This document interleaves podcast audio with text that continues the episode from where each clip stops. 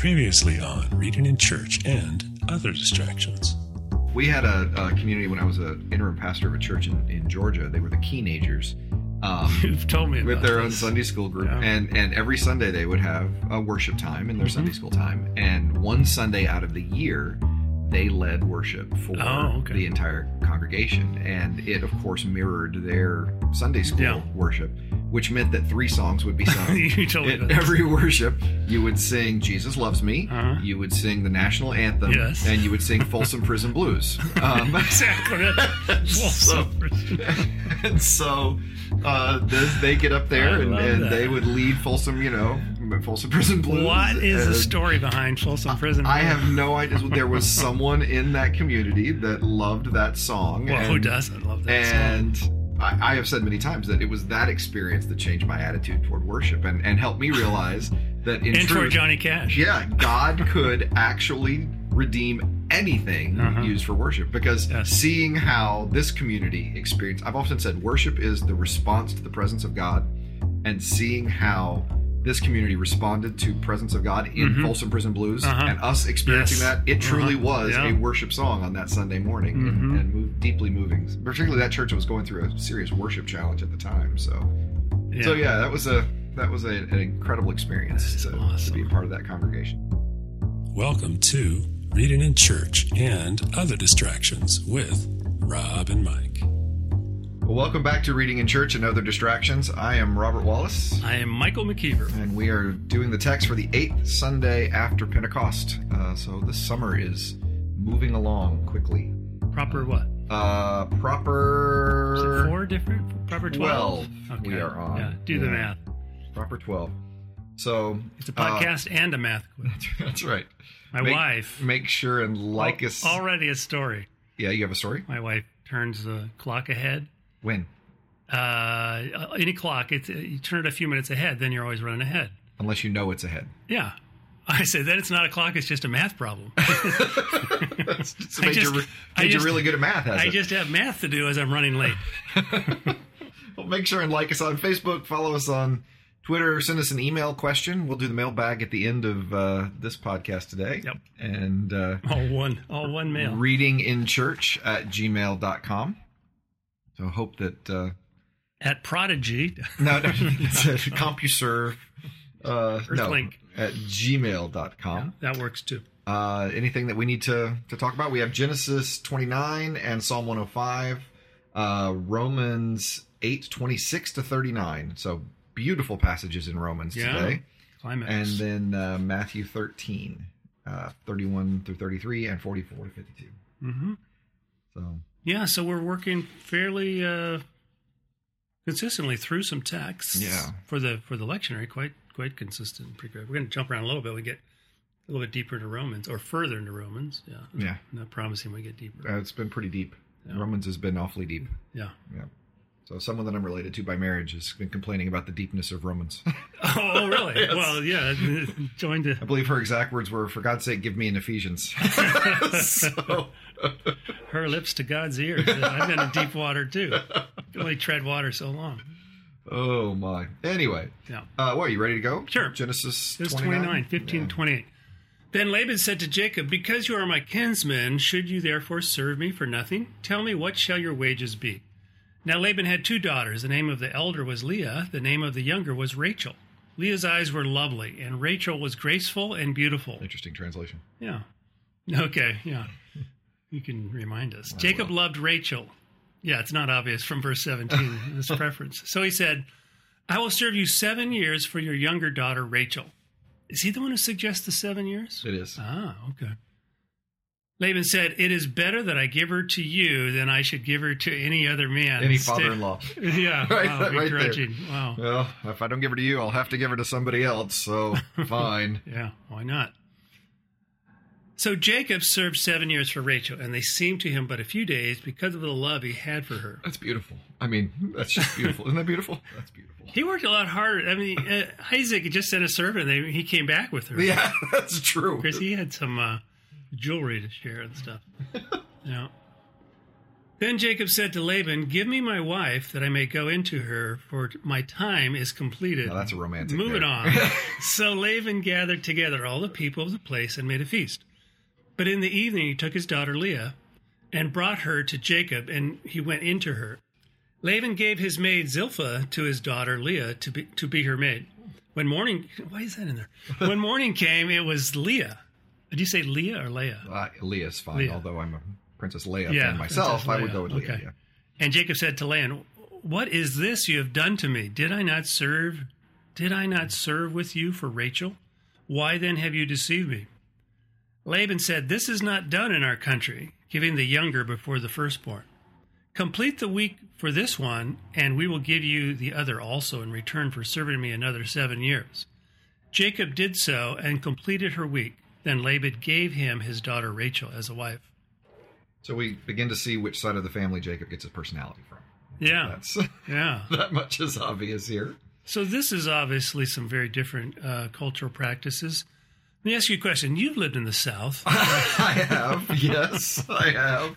Vroom. But even there, marrying your twin cousins, shots fired. marrying cousins. Uh, the students love it when I call Ape, uh, Laban his uncle father-in-law, uh, which is which is the relationship here. Um, we do have another case where we have the patriarchs doing something that is expressly forbidden by Torah. Okay. Uh, so, if if one of the things that I've always thought of that gave a little bit of historical weight to these stories is how they aren't superheroes. That they No. aren't superheroes of the faith at all. In fact, you have them doing things that later on would be violations. uh, like, for example, marrying sisters uh, who are your cousin Not your typical origins story. first cousin sisters that he marries. Um, Hmm. I commented on the translation there, twenty nine seventeen. Leah's eyes were lovely, yeah. um, Oh, yeah. soft, delicate, weak is also the Mhm. traditional translation. So most people say uh, Leah was weak of the eye, but Rachel was graceful and beautiful. Um, there are a lot of ways to go weak of the eye. Weak I mean, eye. yeah, she could be weak on the eye, you know, she ugly.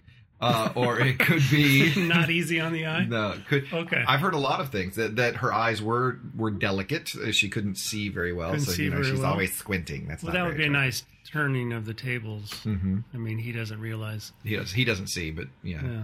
And uh, then there were there are some that suggest her eyes were blue. That uh, that's what it Oh. meant by a, a Oh. delicate or softer system in a, in a Semitic culture. That Hmm. brown would be more typical. Um, that that might be it.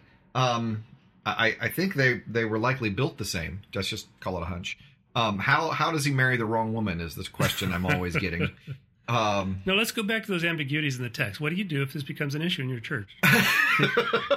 Take a firm doctrinal stand. yeah, I think take a very firm doctrinal stand's the way to go. That's the way that's the way most people play it. hmm Um, there's a great uh, Talmudic addition to this story. I, I usually don't go with the Talmudic additions; those I don't normally consider scripture. but this one I really like. Are those like a multiverse in Uh, comics? it's it is it's like a it's like fanfic, you know. Okay, it's like okay. it's it's adding to the story, right. giving us the backstory. hmm And uh, in the morning when he wakes up, um, he in in the Talmudic additions to this story says uh, confronts her about Okay. this right. and says, "How could you, while we were in the throes of plas- passion, claim to be Rachel?" And the Talmud says that Ra- uh, that Leah looked back and said, "How could you go to your father and claim to be Esau?" Thought you're Uh, going to say hairy man. No, no, no, Esau. Which I always, I Yeah, love that. yeah. I love that turn back. Uh, it makes Lee a lot stronger. In the Well, story. they're kind of explaining the joke, aren't they? they are. I mean, they are. that would be a normal. I mean, that would be a, a good reader would make that kind of inference. Should. A couple chapters. They're yeah, good readers. should Good readers. make that kind of reading. the author the the people who edited or whatever composed it or canonized it would hope that you're making these That you're seeing right? It's not that long of a story. Right. That he pretended to be his brother, and now he's right. he's deceived by a sister. Sure. Yeah. So, um, yeah, we get the reversal here. We we have that Jacob loved Rachel, but we do find out later Leah loved Jacob, um, and it's uh, And it's Isaac who can't see. it's Right. it is Doesn't mean- Isaac who's yeah, blind. yeah, yeah. it's Isaac who's blind. I'm always 45 seconds behind what you're talking about. That's okay. Um, and it turns out in the story we find out later on that though Rachel loved Jacob and Jacob loved Rachel, God loves Leah. Um, wow. because uh, Leah is the opera. one whose uh, womb is opened, um, and is able to give Jacob children. And it's just heartbreaking. We, I was looking ahead. We're not going to read these parts of the lectionary, but in in the, I mean, you know, Jacob takes that we're going to be a great nation thing personally. We're He's just reading the everything he can. straightforward parts of the lectionary. Yeah, right, right. We're not reading the other parts.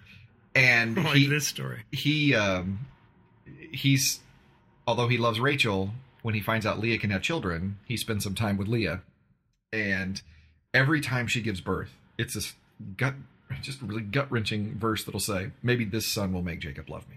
Maybe this Oh, son will make Jacob love me, you know. Yikes. And uh at one point she even has to bargain for she has to buy a night with Yeah. her husband from Right.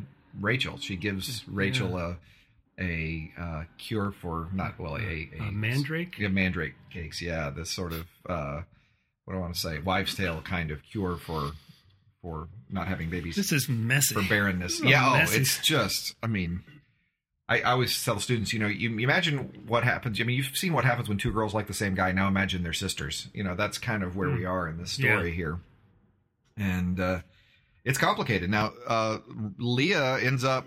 I, I said that God loves Leah because He opens her womb, but uh, it is actually Leah through whom uh, Judah is born, Uh-huh. who, of course, is the person who becomes the father of Okay. David and Jesus. Ultimately, I was wondering if you're going to qualify it. But God loves Leah. God, God does love Leah. Um, and even even more interesting. I mean, it- this as heartbreaking as it is to read the Leah narrative all the way through, and it is. It's just terrible. Um, Rachel dies in childbirth with Benjamin, and as a result, she's buried not far from Bethlehem. Hmm. And it is Leah Yeah. who ends up buried in the tomb, the family tomb in Hebron, with Jacob. Okay. So at least in death, she wins. Uh, in death, she gets to be Jacob's wife okay. um, at the end of the very end of the story. But Yeah. uh, yeah. yeah, spoiler alert. Rachel, and there's this Rachel dies. big, there's this big uh, kind of cul-de-sac in the security wall in Bethlehem. Where what's that? Yeah. did- oh, that's Rachel's tomb. Yeah, Rachel's tomb. It- Yeah. We made it on the other side of the wall. right. Now, in that in this culture, which would be more heartbreaking, um, not having a child or not being loved? Uh, it would be the same thing. Same thing. Yeah, the, a, a woman's ability to uh, contribute to society was defined by her ability to have children. Yeah. You know, and what she does for her husband. And so that would be a sign of love. I mean, I think that's why in the, the Hannah story, But Samuel, she's she's fruitful. So she is fruitful. is it still tragic that they don't have? oh, I see what you're saying. I see. Yeah. I, I meant loved by God. I'm sorry. Yeah, yeah. Um, yeah, that's a good question. Um, Different kinds of tragic. Tragedy. maybe you know on some on some level, I wonder if the ancient reader reads this as Jacob's an idiot. That, Yeah. you know that Leah's the one who's having children. Why aren't you in my Bible, the, Yeah. the, the topic, the section heading says Jacob's Jac- an idiot. Jacob's. I mean, I wonder because you know here is this you know one wife that can produce children and one wife that can't, and he's Mm-hmm. Right, and then there's a lot of comedy stories about this guy's an idiot. He's Right. he's in love with the wrong person. yeah. I, I wonder. I don't know. Um, but you actually helped me on this a great deal. That that uh, the students were complaining one Right. day when it seemed that God loved Leah simply because Jacob loved Rachel. Mhm. And and you said, well, you know, that's God's always with the people that aren't So chosen. now, just like God, He's, he's always on the side of the ones who are outcast. classic God, And uh, that is classic. classic God move. It is. And I thought, wow, that's that was very insightful. Yes, God is Yeah, always I on the side wasn't of the people that so into it like your class. I could just kind of like pop in. the big pop in see the big picture, maybe sometimes. yeah, God is always on the side of the outcast. Like I'm always doing, right? Sure, Weekly. sure. Insightful. Weekly doing these things. So, yeah, I mean, Jacob is not exactly nuanced in his expression of love for Rachel with his father in law. Give me my wife that I might go into her. Um, but throughout the story, yeah, he's the two of them are the same personality. I mean, later on, Rachel is the trickster. She uh-huh. tricks her father. Um, and what a great when they sneak out after he's been there 20 years, they sneak out at night and um, go on the way back. And on the way there, uh, Laban realizes that the household gods are missing, and apparently that was necessary for status or maybe commerce or something like that. These things you would keep. And so I think Rachel stole them. Jacob didn't know that Rachel stole them. Yeah. And so Laban shows up and said, I didn't even get to say goodbye to my daughters. You snuck out at night. And by the way, where are my household gods? By the way, yeah. And Jacob's like, Well, I'm sorry you didn't say bye to your daughters, but you can search the camp if you want. I mean, I Yeah. don't have your. Right. And so now Rachel's in trouble because, you know, she's got. So she puts them in a bag and sits on it. Yeah.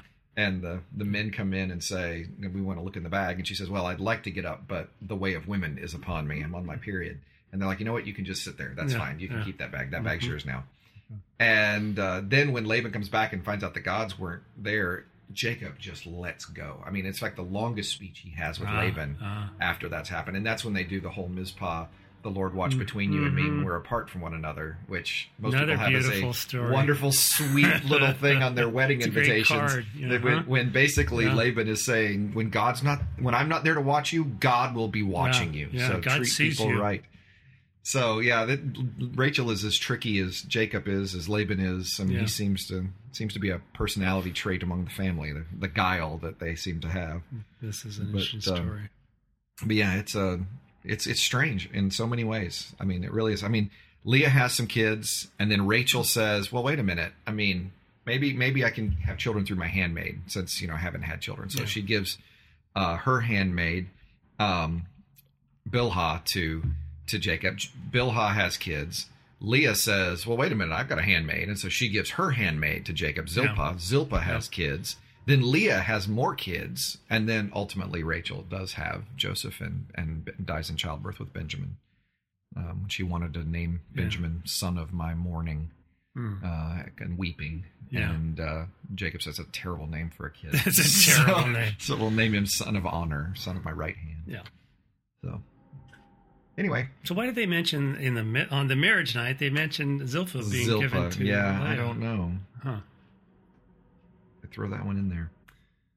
But is this so strange? I mean, uh, isn't it true that no matter how much you plan a wedding, something's always going to go different than you expect? Gosh, I hope you know? not because I'm doing two weddings in the next few weeks. always, well, so- just relax because something's not going to go perfect. But you know, it's your special day. Still enjoy it, no matter what I- happens. well, I think that's the lesson of this That's the story. takeaway, Yeah, that's the takeaway here. here. Sure, sure, you married the wrong person, but that happens. But this is your day. Don't It forget is. that. oh gosh. Lighten up. Anywho, Yeah, pretty straightforward. It's kind of like Proverbs. Just straightforward. right, right. I do love the I'll work Rules for for seven years for your daughter. So he works for seven years and then gets married. And then when he finds out he's gotten the wrong one, he's like, "Oh well, you know." We don't do that kind of thing around here, but He I suppose if you give me a give me another seven years, Yeah. and Jacob's like, fine, but I get the wife, I get the woman first this time. So Is- after his is honeymoon is over, worked? he got I was going to ask you. So complete this week. yeah. And so then after the honeymoon more. week is over, after the Okay. marriage week All is right, over, I wasn't sure if that was a week of day they of had years. two weekends Okay. of Okay. marriages in this family. Okay. Uh, one at the end of seven years and one at the beginning of seven years. So there's no ambiguity that a week could be another seven years. I don't think a week so. of years. Yeah, yeah, that would be a ripoff. So I was going to say that would be an awkward seven years. it would. It would be a very awkward. Got to work years. late again for your dad. Yeah. 14 years later. Yeah, he ends up staying, and then he stays on another six years with Laban because Laban realized that Jacob's really good for business. He Yeah. uh, is a a effective administrator, and uh, every time he tried to negotiate a deal, God Yeah. would bless Jacob's crops and Gets uh, all Jacob's animals. Tricky with so- those twigs he's feeding. The, He is. So I the mean. God is behind all of it here, blessing Jacob through this whole process. And so after 20 years, Jacob's like, you know what, we're going to have to sneak out of here because we're not getting any place. So that's what he does. Yeah. Well, work another year when I got another wife. Yeah, that's true. That's true. 21. Seven years is the way to go. maybe that's maybe that's why he left. The There's some subtext there. We're not going to let it. We're not going to let. We're I'm not going to tease that out. I am out of here. I don't even want to know about that third daughter. Oh man. We're getting deep. Anything else you want to? Man, I've gotten into so much that's not there. I probably should just cut our losses. Move on.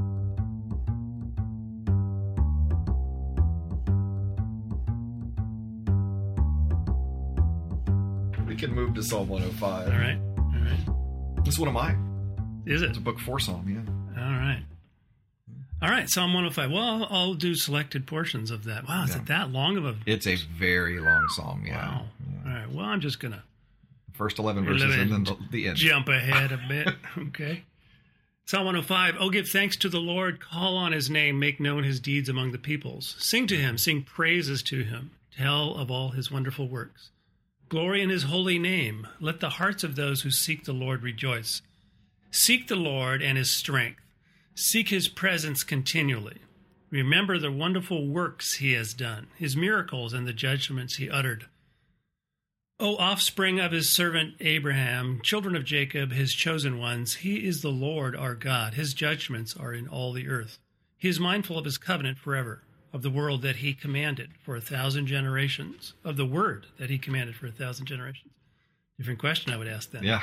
The covenant that he made with Abraham, his sworn promise to Isaac, which he confirmed to Jacob as a statute, to Israel as an everlasting covenant, saying, To you I will give the land of Canaan as your portion for an inheritance. And then we skip to the end. Yeah, yada, yada, yada. Praise the Lord. Praise the Lord.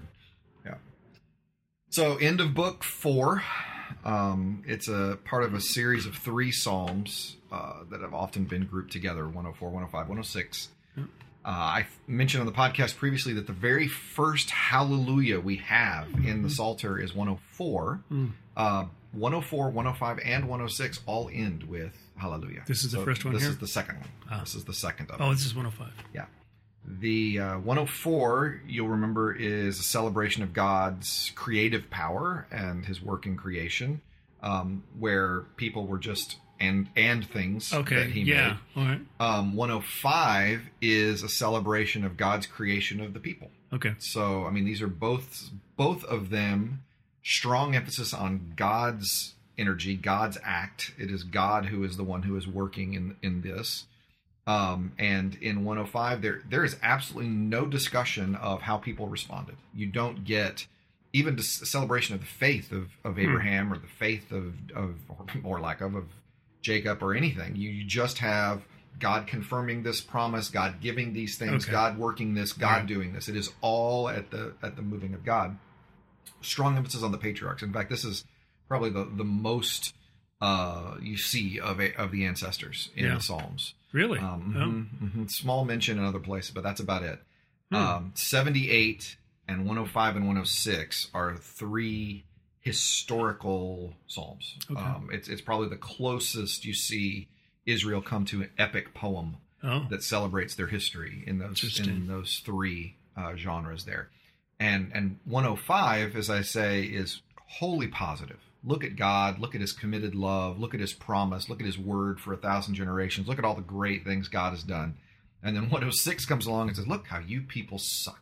You have screwed up since the beginning. You screwed up in Egypt, you screwed up in the wilderness, you screwed up when you got in the land. You people are screwed up. I mean, that's Wow. basically 106. Uh, it's So it's- read this one on July 4th. Right. Save that other one and don't read it. yeah, it's it's a a pretty uh, Hmm. um pretty up. This one is uh, Yeah. as opposed to 106, which is Up with people. Certainly not. So, um, yeah. What did you see? That's that's Well, my when you started talking about the, all of creation is 104, 105, I was thinking, oh, the people, like kind of like Genesis, it's all creation, and then it's the creation of humanity. But they skip ahead to no, the people. Right. Israel, it is it's Abraham and his offspring. Mhm, okay, so mhm, very yeah. much. So strong focus on covenant, which I think is important because in book four, the setting of book four is going to be exile, like post exile. And so the people are without land, they're without home, they're, you know, without, in many ways, Okay. some wrestling with identity. hmm And, and so this is a song. You know what? We need to remember this song. We need to remember God's faithful promise. We need to remember. So it's probably in the midst of that context, that occasion, that you see them looking to. You know, we need to remember Abraham and That's Isaac and interesting. promises. You know, this is kind of reminiscent of how Paul starts Romans 9, which we'll get into next week about. Wow. Saying, well, well, then what's the advantage of being an Israelite? oh you know? wow, And uh, it kind of rehearses these all these great oh, acts of God. What do you, what do you, we're doing that next week. next week? That's funny because of the next three weeks. Next week is the only week we're not doing 105. Oh, they, right? they do Oh, 105 Oh, on, on okay. next week and two Huh. weeks from now, but Okay. uh, uh, we're doing a different one next week. Oh, I can't remember all right. which one, but I do. Okay. I thought that was interesting that 105's doubled up. Hmm. But uh, yeah, so there is this uh, celebration of God's covenant with the people Yeah. here. Yeah. So what are we missing in uh, 11 through 45? What does it get into? More detail? Um, yeah, it's there's a there's um, more celebration of God's faithfulness throughout history. I mean, you know, it's it is God's faithful working in all of this. So for the sake of the podcast, we're not going to read that. But in church, you want to read all of it. Oh, You it's a great song. well, it's a long song. That's what I'm saying. It's a long song, but it's a good one. Yeah. Um, those are happy. If you need happy psalms, you know, 104, 105, those are good Okay. things. Not a lot of awkward questions, just a Uh-huh. lot of, Okay. you know, isn't God amazing? He created this whole world. Isn't God amazing? He made these people, you know? If you're, yeah, if you want to get the audience going, if you're a guest on a talk show, it's like, Yeah. is this the greatest people ever or what? Am I right? Who's with me? Who's with me? This is the best audience I've ever seen. Yeah. Yeah. easy, easy applause. 106 on the other hand, that's Hmm. when things get uh, a little bit dark. That's when they say, give us Barabbas. Yeah, right. right. Yeah. People keep asking for Barabbas. What the heck is wrong cut- with you people? cut to a commercial, and suddenly the guest isn't there when you get there. Yeah, it's awkward. But yeah, this is this one's very up. Yeah. Um, so I don't, I don't know of a lot of translation stuff here that we could talk about. I mean, obviously, covenant is Mhm. important. It is fascinating that you notice the covenant that you're revisiting is Abraham here. Um, you see at the end of book three, the Psalm 89 really, in some ways, is is just an existential crisis when he is wrestling with Davidic covenant. Right, God, you said David would be Okay. forever. Mhm, You said yeah. David would be on the throne forever. Why isn't you Yeah. thought forever things were forever? Why isn't Yeah. And and so Dave, Davidic covenant very important, really up to eighty nine, Hmm. and then after that, throughout book four, and this is sort of the, the point of my dissertation. Throughout book four, you get emphasis on Sinai, you get emphasis on Moses. Okay. Um, of the eight mentions of Moses in the Psalter, seven of them are in book four. So this return to an older than David authority figure, Okay. a return to Torah, where I, I think in many oh, ways. Israel had placed so much, uh, just vested so much in Davidic covenant that they thought, "Oh, this means we'll never, Oh, we'll never be destroyed. We'll be, Okay. we'll be great."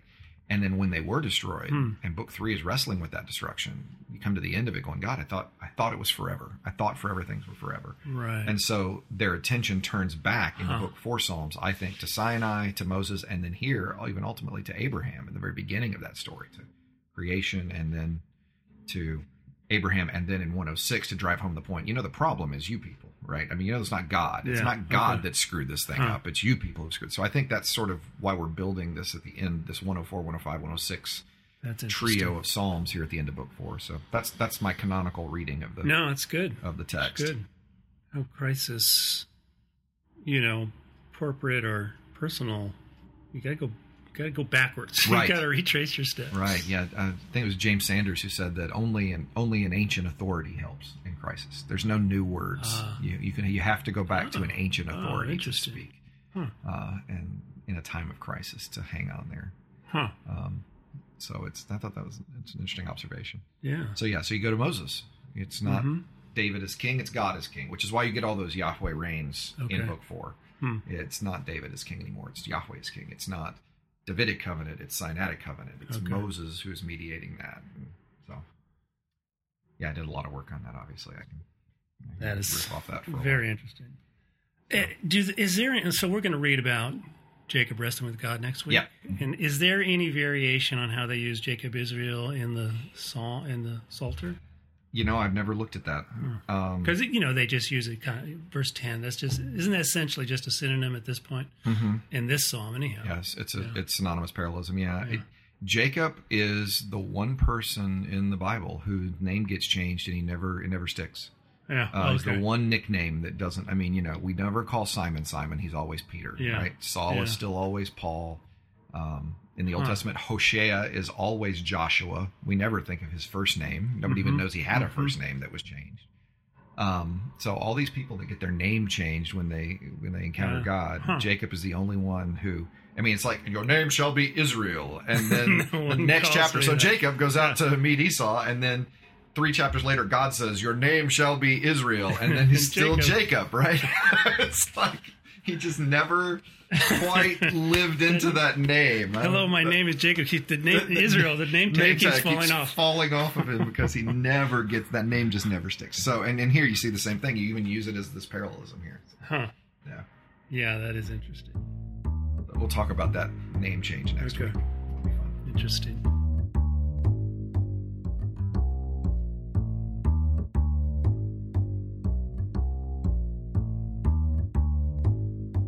So you ready to Let's look see. at Romans eight? These are the these are great. These are the when people talk about the good verses in Romans.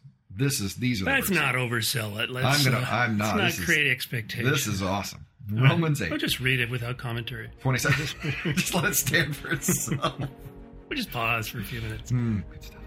Uh, likewise, the Spirit helps us in our weakness, for we do not know how to pray as we ought, but the very Spirit intercedes with sighs too deep for words. And God, who searches the heart, knows what is the mind of the Spirit, because the Spirit intercedes for the saints according to the will of God. We know that all things work together for good for those who love God, who are called according to his purpose. For those whom he foreknew, he also predestined to be conformed to the image of the Son, in order that they might be the firstborn within a large family. And those whom he predestined, he also called, and those whom he called, he also justified, and those whom he justified, he also glorified. What then are we to say to these things? God is for us, who is against us? Who he who did not withhold his own son, but gave him up for all of us, will he not with him also give us everything else? Who will bring any charge against God's elect? It is God who justifies. Who is to condemn? It's Christ Jesus who died, yes, who was raised, who is at the right hand of God, who indeed intercedes for us. Who will separate us from the love of Christ? Will hardship or distress or persecution or famine or nakedness or peril or sword? As it is written, For your sake we are being killed all day long, we are accounted as sheep to be slaughtered. No, in all these things we are more than conquerors through him who loved us. For I'm convinced that neither death, nor life, nor angels, nor rulers, nor things present, nor things to come, nor powers, nor height, nor depth, nor anything else in all creation will be able to separate us from the love of God in Christ Jesus our Lord. I'm going to put some some moving background music behind this as you read it because it's like it's only appropriate. Like It's this is as a, a, for a for a person who's very gifted rhetorician. This is the high point, I Yeah. think, in all the New Testament. no kidding. In This is Paul's. This Paul. is Paul. Yeah, at the top. there's of his nothing you can really huh? point to beyond this, and and uh, and uh, 35 through 39 is likely a chiasm, uh, beginning and Oh. ending with uh, the love of Jesus Christ, our God, and Christ. Uh-huh. Who will separate us? Nothing will separate Yeah, us. nothing. Yeah. and then then all these things that you know That won't separate us. us. And the center is uh, no, in all these things we are more than conquerors More than through Him who conquerors. loved That's us. neat. I've never seen that. Yeah, that is yeah. very chiastic. So to get this tattoo, do you want to do an inverted parallelism on your oh, okay. on your deltoid or wherever you're going to locate this? I keep most of my muscles safely packed Yeah. inside. Yeah, I you know I have the Lord's Supper on my back, so I don't have room for this. This would be good. I wish kind of kind of wish I had The Lord's Supper, do you? thought ahead. Yeah. Okay. Well, I'm more of a Gospels guy. I love this. This this uh, 38 and 39, of course, some of my favorite verses. Uh, You know, one of the first that I memorized. You know, when I found them, I thought, oh, I need to know these. This is Mm-hmm. you know, this is such good passage. Yeah. Yeah. So this is this is bringing to culmination what? I have no idea. Okay, So dang, I tried. Weeks, weeks of like this is you know the, the big picture and part of the big picture, um, life in the spirit. Most recently, life in the spirit, as opposed to that other mode of existence in the flesh. It doesn't. It doesn't uh, eclipse suffering and travail Mm. and uh, and and groaning and uh, and uh, hardship, all these things, all these things he lists hardship, distress, persecution, famine, nakedness, peril, sword. That can mean up to and including martyrdom. Yeah. Those things aren't going to separate us from the love of Christ. Uh, these are realities for this church. So, within this sweeping picture of what God is doing in the world through Christ, uh, and this new life, the very life which raised Jesus from the dead, which we're participating in even in the now, although we don't experience in our fullness, it doesn't mean we're not going to experience these things. Hmm. Another another verse that people uh, the go to verse is That's 28. Uh, 28. We Yeah, know well, that all things I got a story about good. this. Okay. Um, a friend of mine years ago got me a list of Christian top ten lists. Um, so they're great. They're they're hysterical. They're they're really Okay. really good. And one of them was um, Job's top ten pet peeves. and you know it was you know high cloth, high cost of sackcloth and ashes, and you know all these things that goes through there. And then the number one Job pet peeve was people who keep quoting Romans eight twenty eight to him.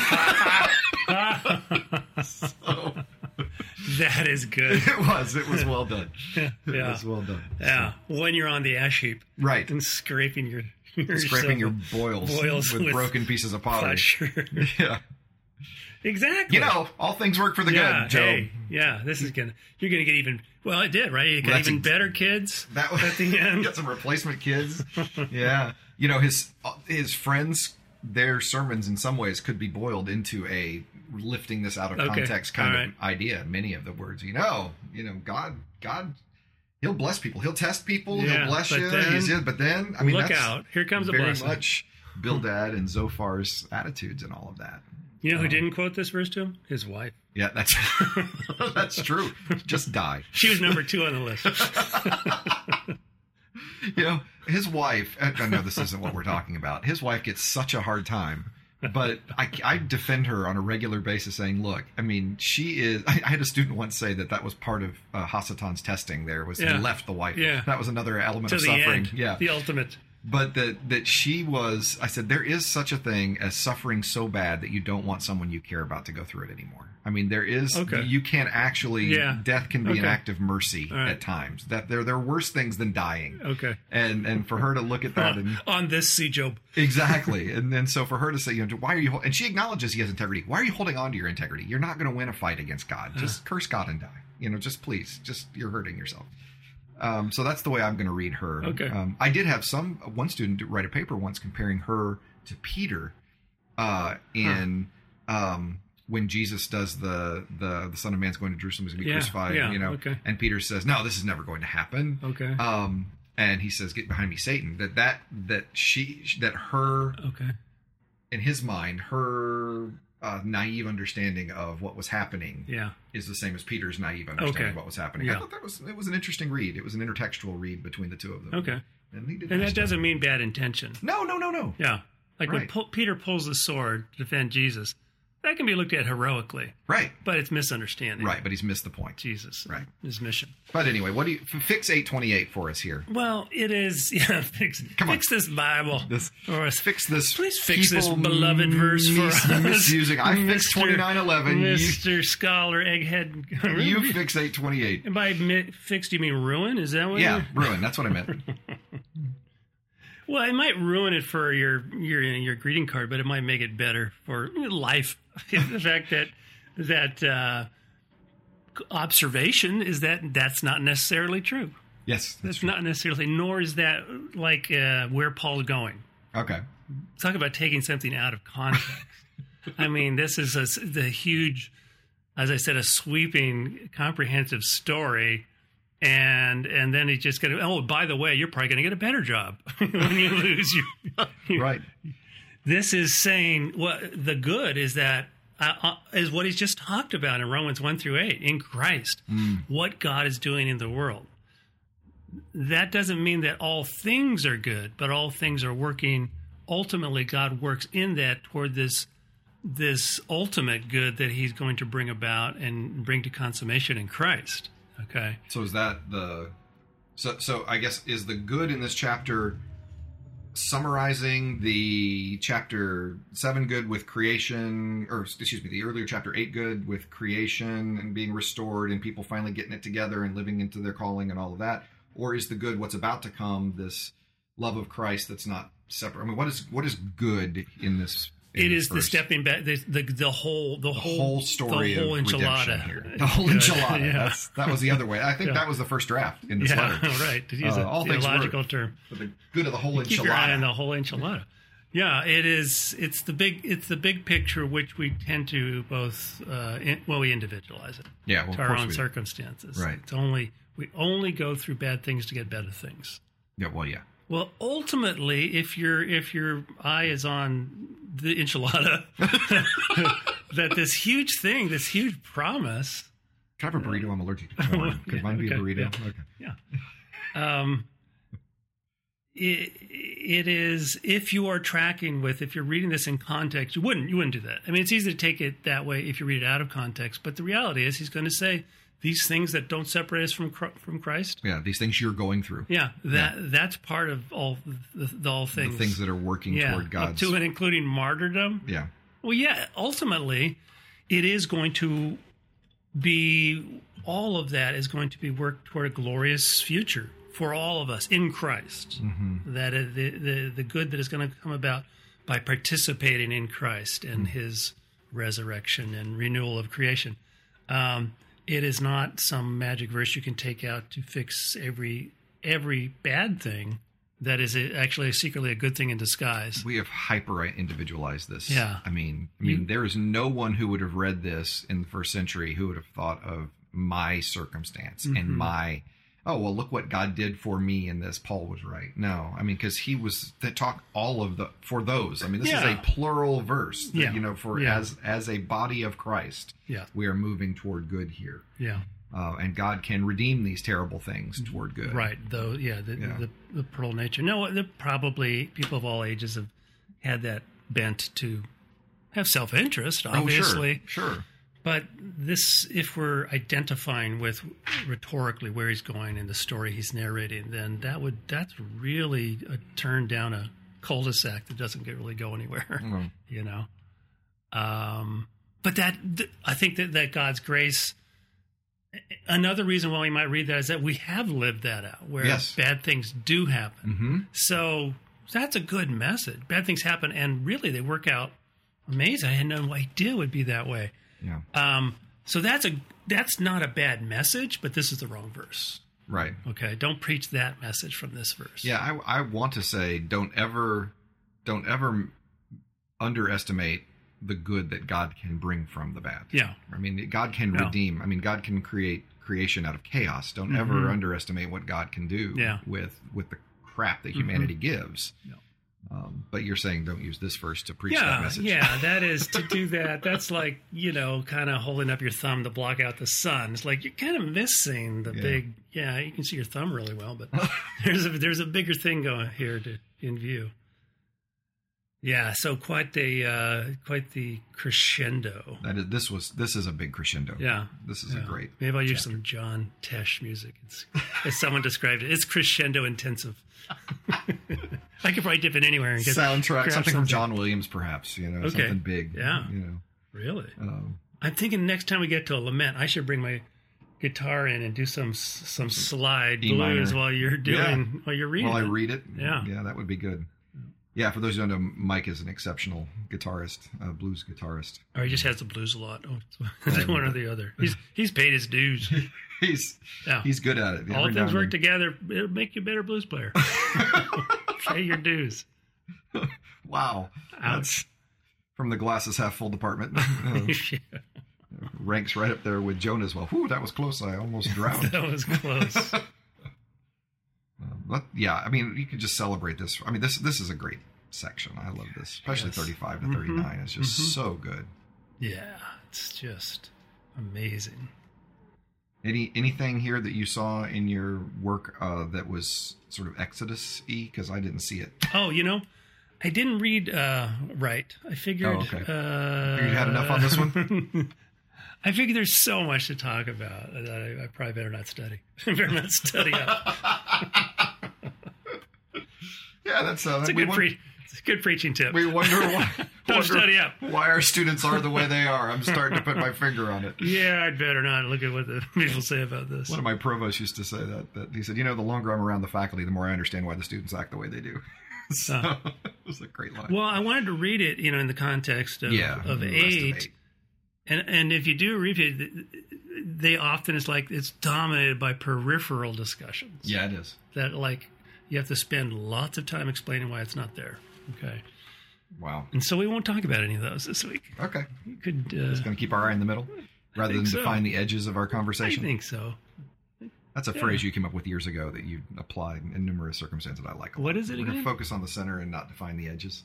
I said that. Um, you Oh, did. Okay. You were talking about I'll, the, I'll claim that. you were talking about the faith at the time, but uh, Yeah, yeah, yeah. I mean, there's people who look at turnout and outward and like let's def- let's define the edges. Very, you know, like with the laser. It's Yeah. like you know, let's all face the the core, the center, the common core.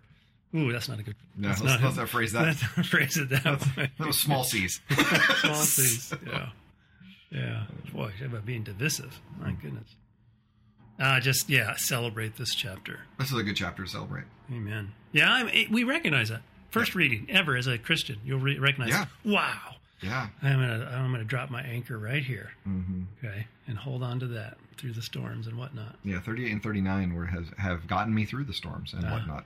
Okay, plenty of whatnot in my life. So, Mhm.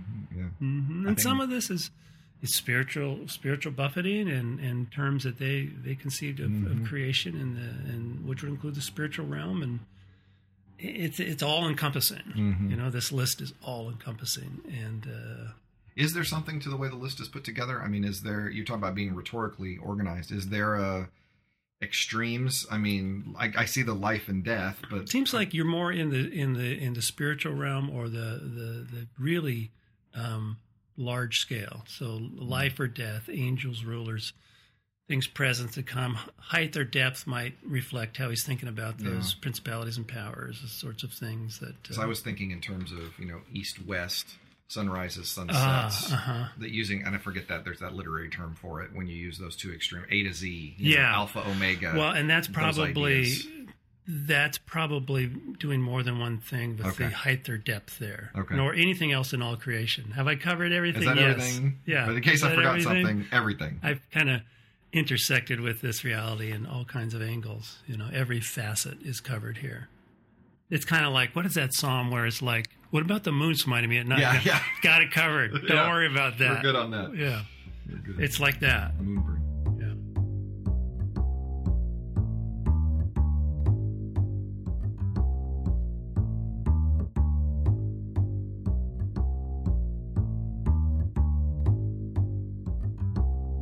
Great you want to turn to a parable then Sure. Matthew 13, 31, 33, 44 to 52. Okay. He put before them another parable. The kingdom of heaven is like a mustard seed that someone took and sowed in his field. It is the smallest of all the seeds, but when it is grown, it is the greatest of shrubs and becomes a tree, so that the birds of the air come and make nests in its branches. He told them another parable. The kingdom of heaven is like yeast that a woman took and mixed in with three measures of flour until all of it was leavened. Did you get the recipe? The one yeast, three That's a measures lot. of flour. That's a lot. Uh, the kingdom of You're heaven. a baker, right? I, I, I've gotten better. The kingdom of heaven is like treasure hidden in a field, at which someone found and hid, and then in his joy he goes and sells all he has to buy the field. Again, the kingdom of heaven is like a merchant in search of fine pearls. On the finding of one pearl of great value, he went and sold all he had and bought it. Again, the kingdom of heaven is like a net that was thrown into the sea and caught fish of every kind. When it was full, they drew it ashore, sat down, put the good into baskets, and threw out the bad. So it will be at the end of the age. The angels will come and separate out the evil from the righteous and throw them into the furnace of fire, where there will be weeping and gnashing of teeth. That same furnace. Mm-hmm. Have you understood all of this? They answered, Yeah, Yeah, yeah, yeah. sure. I think I'm tracking. I'm tracking with you, God. That's right, straightforward. Yeah. And he said to them, Therefore, every scribe who's been trained for the kingdom of heaven is like a master of his household who brings out his treasure, what is new and what is old. Out of his treasure, what's new. Okay. Right. There's a lot of little metaphors in there. There's a lot, yeah, and and Matthew tends to collect them together. These parables that are, some of them are unique to Matthew, and others are just gathered together. He kind of does things Yeah, topically. yeast was my nemesis for a long time. I, I did a Mm-hmm. lot of baking and a lot of cooking and struggled for some reason with yeast. And uh, a part of my sabbatical reward, my wife got me a class in the Oh, that's city. right. Yeah, Was and that I last went year? down. It was this January, and Oh. uh, I went down and um, did three hours of baking with yeast and uh, beat it into submission. And uh, And on your sabbatical, you're writing "My Struggles with Yeast." Is my that struggles. The book? That's the Name book. Of the book? Yeah, yeah, yeah. Yeast colon the the fungus, the finicky fungus. That was the that was the title My saga. But uh, no, it, it, I'm better now. We had calzone night. I've made breads and It's dynamic rolls and unpredictable sometimes. It is. It's yeah. And one of our colleagues who also loves to bake, um, former dean of architecture, said to me that I didn't know what my problem was. Yeast were just like kids. You feed them, and you know you Hmm. watch them, and Mm-hmm. everything's fine. I said, "What kind of kids do you have that that's the case?" I mean, I mean, just, She didn't have trou- trouble. she's she never did? had problems with Yeah. yeast. Oh, yeah. It's She's always been. Yeah. been natural, and so I've always resented that. But now, now I A can, A lot of people give up on. They're very good cooks, but they don't. But I don't bake, and they throw their hands up. But Yeah. I'm, I don't bake. So That's I've, a lot of great chefs. They never bake. I've gotten to where I, I can get by now. So. I'm feeling pretty good. My cinnamon rolls, my sticky buns, my uh, baguettes. Mm-hmm. Sometimes focaccia. it's the thing that the, initially defeats you that you that you really master. so I've, I'm feeling pretty good about my yeast situation now. So three measures of flour and the little yeast. I Three was- measures that is a lot. That This seems is- like a lot of yeast. It's a flour. feed a hundred. Yeah. Okay, and and I don't know if it's the same measure in Mark, but it's a fifty pound lump. Wow. Fifty pounds before it's leavened. That's a lot of. How big is that going to be? That's big. So we're talking about we're talking about extraordinary growth here. Okay. Extraordinary potential. Although some people don't get into that. They they uh, um, I have a I have an acquaintance. I know him through a really good friend and through a common professor, and he's a world class scholar. And I do I do read what he writes because I know he's read everything in antiquity on a subject. So if I wanted kind of a reference, I go and see what he's. but he kind of uh, he he talks about it being yeah that's about as much as a woman could need it's like no that's a No. that's a comical image that's about as much as one woman could need and it feeds a hundred it feeds a hundred If we're beyond the realm of the normal daily baking here okay Well, all of these things are extraordinary, right? You've got the extraordinary Mhm. tree and the extraordinary bread, and then the pearl, Mhm. and Mhm. you know all these fish. And so the job of the preacher is to make them unextraordinary by finding some uh, factoid from antiquity. He says, "Well, you know, there's a whole, there's a gate inside the gate, and the uh, the camel passes." no, no, no. it's, Some parables are meant to like kind of shatter your your thinking or reorient you and tease your mind into re- really um, working through this. So this is these first two in particular. I'd say that you get these these things of growth, of dynamic hidden growth, is probably the common okay. the common theme there in the first two with the Yeah. uh, the seeds and the yeast. Actually, I did the children's. I did. We did the Karen. Karen, my wife and I did the worship service. Oh, neat. Um, and so we divided up, and she doesn't want to do the children's story, so she leaves that to me. I always do the children's story. I think that's that's good casting. I do. Yes, I, know. Yeah, on, on the one hand, I was I was very mature, and you'd have been proud of me. I was doing announcements at the beginning, and I had the Major League Baseball disclaimer, but I didn't read it Oh, because good. I'm maturing. Good. Okay, I was going to say that is mature. You cannot, you know, reproduce or rebroadcast the service without permission of rendition of Major League. But I didn't do there. Okay, I, I can edit myself sometimes. Good. Good. So, but I did do the children's story, and I brought in the uh, apple and the apple seeds, Mm-hmm. and I was talking about seeds, and I, there were five seeds, and I had them count them, and said, you know, I think I mentioned this. It's not a biblical proverb, but um, one that one of my professors always used to say, who was a a uh, former missionary in Africa. He would say, anyone can count the seeds in an apple, but who can count the apples in a seed? Mm. Right? Have I said that on the You podcast? have not. I don't remember that. Oh, That's okay. nice. Mm-hmm. Yeah, it's a nice one. It's because then it's like because you it's a real question. It's It like, is. what does that mean? And I had a range of kids, but oh, they're all they're all well under 10 Okay, they got it. They Mm-hmm. Yeah. got it. Yeah, they say because that that can become an apple. That seed can become an apple. Yeah, and and, and before that, it becomes a tree, right? And uh, that tree produces every year hundred apples or so, you know, or more. All of those have numerous seeds, Mm-hmm. you know. And I said, and then you find an apple evangelist. Do you guys know Johnny Appleseed? Everyone knew Johnny Appleseed. I didn't know if they still.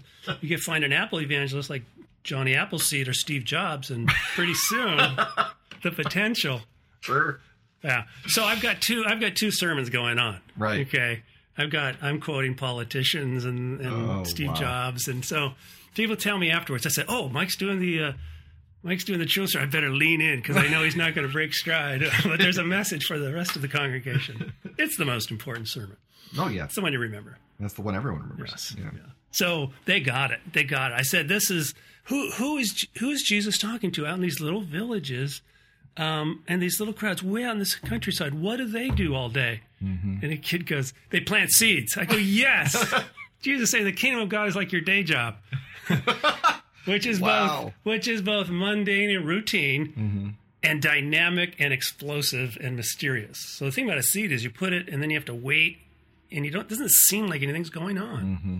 but there is this dynamic excuse me and sometimes hidden growth that has this huge potential and so you take the normal mystery miracle of a seed and you just kind of uh, amplify that in these in these parables and the same thing with yeast right yeast stuck about explosive growth Turns out my major sin with my yeast was I wasn't patient.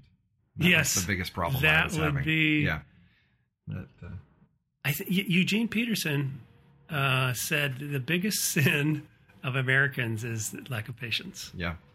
That's that's probably right. That's interesting for someone who's read the entire Bible and thinks about well, translated the And entire I was going to say, how many years did it take for him to Yeah. translate it? Yeah. You know, you've got to. Yeah, this That's why we don't do single person translations anymore. One of the reasons Okay. is, is, my gosh, it takes forever to do it. Uh-huh. You know, Yeah, how long does it take one person to translate all of the scriptures? that's an amazing task, isn't it? That is huge. It's, Wow. Well, I mean, I'm only translating the portions I'm quoting, and that's Got to do something to you over time, though. Every day, get up and do that. Get up and start translating. Yeah, that's. I always found it interesting the people who the the insights that come from the people who actually had their hands on the text. You know, the, what Jerome thought about Mm-hmm. Yeah. the Apocrypha, what Luther Mhm. thought about the Apocrypha. It's like wow, the two people that actually had their hands on the Yeah. on- yeah. Everybody who's making the argument for their inclusion. These are people who've translated because people weren't getting that. yeah, those are people who translated them. Yeah, that that the people who were arguing that the apocrypha wasn't quite the same were the people who had their hands on the original language, and Yeah. the people who wanted it included were the people who Okay. just read it Right. in translation. You know, Yeah. I mean, like Augustine. It's like, oh no, we love those. And Jerome's like, yeah, but I don't think they're quite the Yeah. same. You know, and Uh-huh. it's like, all right, I'll put Uh-huh. them at the end. And that's basically what both he and Luther did. They just. I'll put it at the end. Right. But uh, the, the people who actually have their hands on the text and Uh-huh. the way that the insight that I, I always tell the students, if you finally can read the Bible in color, you know, there's depth, there's, Yeah. you know, there's Mhm, shade, mhm. there's meaning that, and, and usually it's not, and you get clarity, but usually it's not the clarity you thought you wanted. It's usually clarity about Yeah. something else. Yeah. Primary primary sources. I think I might have told this story, uh, but it still sticks with me. Um, bank tellers, the way they used to train them to recognize Mm. false notes. Mm. Bank tellers, we have to kind of explain to our audience what that is. Remember, there used to be people who lived inside banks, Oh, and they called them bank tellers. And they used to Yeah. used to be this thing called paper money. Wow. and sometimes the people would try to counterfeit it. But what they would train people, most of the training is handle lots of money, Of real money. handle, get a feel for money, and then when the wonky thing comes along, it's a bit Mm-hmm. hinky. You're losing me with the with the jargon, but okay, I'll stay with you. Or the hinky thing comes along Long that's a bit so wonky. Yeah, Um, they you notice it. It's like, wait a minute, this you doesn't feel right. it doesn't feel right. Put it at the end. Just put it at the end. Put it yeah. at the end of the stack. Yeah, that's the way they do it. Ah, that's the takeaway there. if you're dealing with counterfeit, mix it in with the other note. So the message of these parables. Well, the first two I think is about dynamic growth. Okay. and uh, hiddenness and, and patience, and that don't despise small things. As I said to the small people last Sunday, I said said small things become uh, pretty important. And uh, I, I started the sermon by talking back back to me and my sermon. I said, "What are some small things?" I talked about a pebble in your shoe, or or little things that that are consequential. I said, "What are some small things?" And someone said, "A baby." I go, a baby. That's good. It's a small That's thing. good. And uh, Don't plant I had to make it Christian. Said, yeah, Jesus was a baby. I remember. that seemed just six months That ago. baby Jesus grew up to be Jesus. really? I know, right? I know. Homer Simpson. We come back. Look it to, up. Yeah, that's Homer. We we come back to more apocalyptic Yeah. to explain the apocalyptic like we had So, week. so he's gathering uh, parables that are that are found different places in, in, in different gospels. These two are more unique, but it is coming back to the. Uh, um, there is this process. This the mystery of the kingdom is both its hiddenness and dynamic growth, but also the mixed nature of the kingdom. Mm. Is is this mixed nature of things is doesn't defeat the kingdom in in Matthew. Okay, like and and they worshipped him, but some doubted. Yeah, yeah. you know. And uh, ultimately, this mixed nature is not something we fix, but it is uh, the angels of God are going to sort things out. This would seem to. I mean, we had this conversation last week. This would seem to me to support that the the bad are within the church. Yeah. because you know we Yeah. talked last week about that Hmm. reading that said Let's see, let's see. that the the good that the question was are the good the church and Right. the bad the Mhm. challenges to Mhm. outside Mhm. or are the good and bad within the same same thing in the context of the kingdom of heaven kingdom of heaven kingdom of heaven it would seem Mhm. that the kingdom of heaven I mean, we're getting good and bad fish in the kingdom of heaven in here. It would yeah, seem and the kingdom of heaven is not always synonymous with the, church. church? Yeah, It's not. So this thing, this thing that God is doing, and sometimes he's talking about the church, and sometimes not. So I think we might still have a bit of ambiguity. Okay, so there's some. What is the kingdom of heaven when it's not the church? it is the whole way that God is interacting in the world, and this mysterious uh, uh, experience that the Matthew's church is, is encountering. That why are there all these Jews who don't believe? Yeah. So many thousands of Jews who believe, but then there's there's unbelief. Right. How does that come about?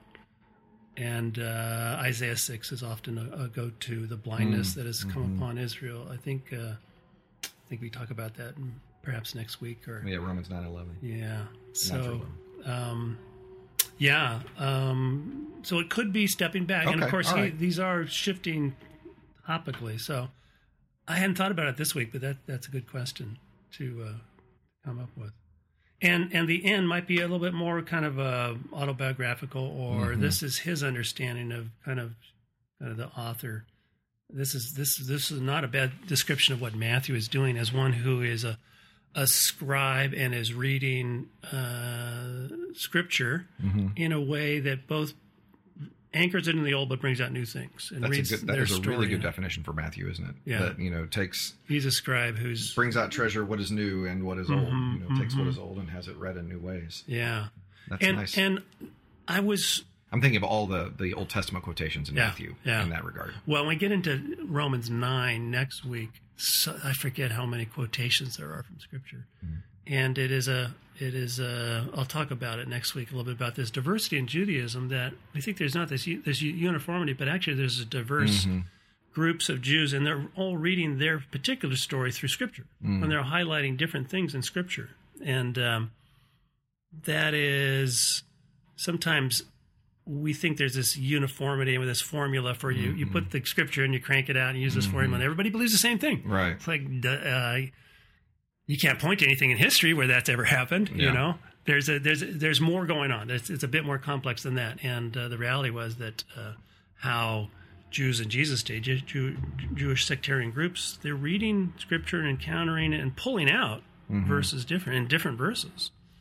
So he's a he's a scribe who who does that to explain. Here's what here's what uh, God is doing. And look at there is an anchor back here in the text, and he's going to pull out some scriptures that Interesting. both highlight the whole, the old and the new. All right. Oh, you want to do the mailbag? The mailbag, yeah. Here, I'll give you the the uh, The mailbag what's that? Is that a zipper noise? The uh, That's what you had. or why do we have a zipper on the mailbag? well, it would keep it safe. yeah. So, are you you want me to read the question Yeah, since this one's question. more uh, um, addressed to you? hmm Uh, this is from Mark from Hanover Park. Uh, in that would be Illinois. In the Pauline epistles, there is a whole lot of talk of flesh and spirit. In my readings of the Bible, I do not see these categories anywhere else. Considering Paul's tendency to heavily contextualize the gospel, i.e., I've become all things to all people, I've come to think Paul is using the categories of docetism in order to speak to his Greek audience in a way they would understand. Can you point me to any reading on this? Am I totally missing the boat? Can you share your thoughts? Thanks so much. Yeah, well, he's that's an astute uh, reading. Um, that when you look at Paul against the body of the rest of the New Testament, no one talks about flesh and spirit as much as Paul does. Right. and and nowhere more than in Romans eight and uh, Galatians, probably. You know, Now, the Docetics were an early Christian Right. heresy who Yeah. Mm-hmm. said Jesus only seemed to be human rather than Right. actually being flesh. Yeah, and so that's kind of looking at Greek, a Greek aspect of Greek culture that worked its way into the th- biblical theology, which is really not consistent with the biblical view. So, do, we could just say Greek, Greek ph- philosophical or anthropological thought, and um, I think Paul does engage that more because Paul is one who's raised uh, as a diaspora Jew, as this cosmopolitan education. But he he's consistent with the biblical um, not making that dichotomy between something good and something bad in our in who we are as people and as flesh. humans. Yeah, Yeah. yeah. He talks about it. He's he he's consistent with the biblical view of the unified view of humanity that Right. all is good. Right. It's what's happened. Well, this fall, the sin thing has come in. The fall has come in. Mm-hmm. He wrestles with that. And God can redeem the material, redeem the, the Mm-hmm. right. matter. Right. Word. And so we've touched on this um, in other podcasts that sometimes we slip into that as Christians. We talk about carnal Christians Right, and right. spiritual Christians. And for Paul, those are two categorical differences, like the difference between the man in Romans 7 and the man in Romans Mm-hmm. 8. A life determined by the flesh or a life determined by the spirit. Those aren't things at, at war necessarily within you. Um, so Paul is consistent with the biblical understanding that it's really not an uh, uh, we're not a mixed bag of good and bad, um, or uh, some pejorative or negative view of material creation or our own bodies. But Paul is coming at that having been raised in a world that that does talk about it that way. Yeah. So. I think those are more; um, those categories are more readily at hand, and he uses them. But he uses them in a way that's very consistent with the rest of the Bible. If if a um, a Greek talking about it might talk about it differently uh, and might might adopt those views and talk about what God is doing differently than Paul that wouldn't be consistent with the rest. Um, so Paul is though he's raised in a world that's very different. He's very consistent with the larger view. But he does use terms that end up being uh, co-opted by these groups. I mean, I think about Yeah, Marcion's right. love of, and he, you know, is a Gnostic, is, um, and I think Docetism is just a form Mhm. in some ways of Gnosticism. Um, Paul's Paul's writings were his favorite, and I think because in some ways Yeah. you could you Mhm. could make his things Right. resonate with those ideas. Right. I think Um, I think both Paul and John are casting their net wider than say someone like Matthew, Yeah, more to include the uh, the Hellenistic world, and using some of the categories of thought, although not using the system of thought or the presuppositions. So he's engaged. They're both engaged in the world, and both of them are used by heretics, Yeah. okay, or, or people who are who are um, outside of Orthodox Christianity. outside of the orthodox biblical view Yeah. of, of uh, God's creation and or Yeah. or human you know anthropology, human understanding. A good a good uh, source for this, he has to be a source, and I'll send this along to him. I think um, there there are big books written on this, Right. Particularly um, in the early seventies. Um, there's kind of the outflow of a more sophisticated linguistic understanding of how do we study words or concepts in the scriptures. So there is there is the one of the I don't have this dictionary set, but one of the the big dictionary sets is the Theological Dictionary of the New Testament. It's I've got it. Kittel's, right? It's like ten or twelve volumes. Yeah, massive. the Old Testament guy has Yeah. it, and the New Testament Right. guy doesn't. Yeah, That's what I've yeah. discovered. Just well, now. I've got it on my computer. But, oh, oh, sorry. um, Ooh, ooh. It's got a nice. What's computer. interesting about that, a big, it's like the size of an encyclopedia. Is. You know, It's it's, about Yeah. a yard or two long, and um, that takes a long time to write those. Yeah, Well, that was written during the transition from uh, we study words um, outside their context, or we we're unbeknownst to us we're doing that. yeah. And then there's the uh, a more sophisticated understanding of words. In the and- middle of the thing. yeah. So the first few volumes aren't as good as the rest of the volumes. the first few letters, it's like, oh, there's a lot of mistakes there. And then it's like, uh, James Barr wrote, hmm what is it? Some semantics of biblical Mhm. something or other. Yeah, I remember that. and then there's some dissertations that start to flow out of it. And then the two, the two best known ones are from Robert Jewett, who was at uh, Northwestern. Was it that McCormick, the seminary there? hmm No, it's not far from there. Yeah, I think he taught at McCormick and then at Northwestern, and then Robert Gundry uh, Mm-hmm. at Westmont, who gave me his office. Yeah. um, um, well, gonna get into Robert Gundry stories. Who they're kind of having a little dialogue, and so Okay. there's a couple of uh, books from the 70s. Once you realize that people are writing whole books on this, then you got to find a, an encyclopedia or a dictionary that covers those. So I've looked at more recently at the Dictionary of Paul and his letters, which is part of a series from from my university. Yeah. yeah, and those are that's a great series. Mm-hmm. They cover kind of break up the can, New Testament canon. Well, and then they go on the yeah Mm-hmm. They they do some the Old old Testament too. stuff yeah. too. Yeah. So it's still still going, and they're already updating some of the early volumes. Those are great resources. Um, so Paul and his letters, I would say, is more of an uneven um, volume, but it's a good overview on flesh. Look up flesh Okay. there, and it's a good kind of overview on how people's thinking has become a bit more sophisticated, but also the range of ways that Paul talks about it. Um, it's like when you look at a word in a dictionary and it has you know five to ten meanings obviously those meanings take their um, significance from context. Right. and paul's uses his in a very context sensitive way like we use words. And Right. and flesh is no different. So flesh can be both just a natural part of god's creation um, finite hmm the opposite of god in some sense create cr- creaturely but can also be flesh as opposition to god as uh, somehow entangled in this this uh, this sin this fall that is paul is unpacking in in romans uh, so it, it becomes a uh, a synecdoche uh, uh, Oh, good word. yeah like uh, uh, a part for the whole you know or the setting becomes the He'll die by my hand. It's- yeah, I'm going to kill yeah, you. It's not just my right. hand. Yeah, yeah, all Yeah. hands on deck. You know, it's Right. not the little hamburger helper Right. glove. That's not going to help. That becomes representative. Yeah, yeah, So it is. Uh, it's used like we use language. Yeah. Yeah.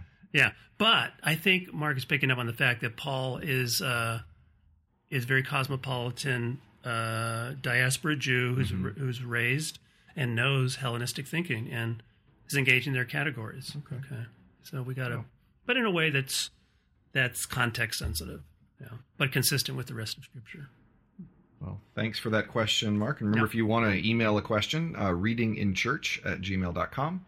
Uh, like us on Facebook, follow us on Twitter, uh, listen through the summer, continue on since we're apparently not taking any time we'll off. do our best. Although we are up against a, some a big time Tra- we're both out of town. We'll see how issues we here. do. We're gonna have to, to do this, but See we'll we we'll do. do. what we can to, to keep. I hope we don't lose my stories. These are some of my favorite stories in Genesis. I don't Oh. want to skip those. Oh, okay. My stories. So have a great week. Blessings. Blessings.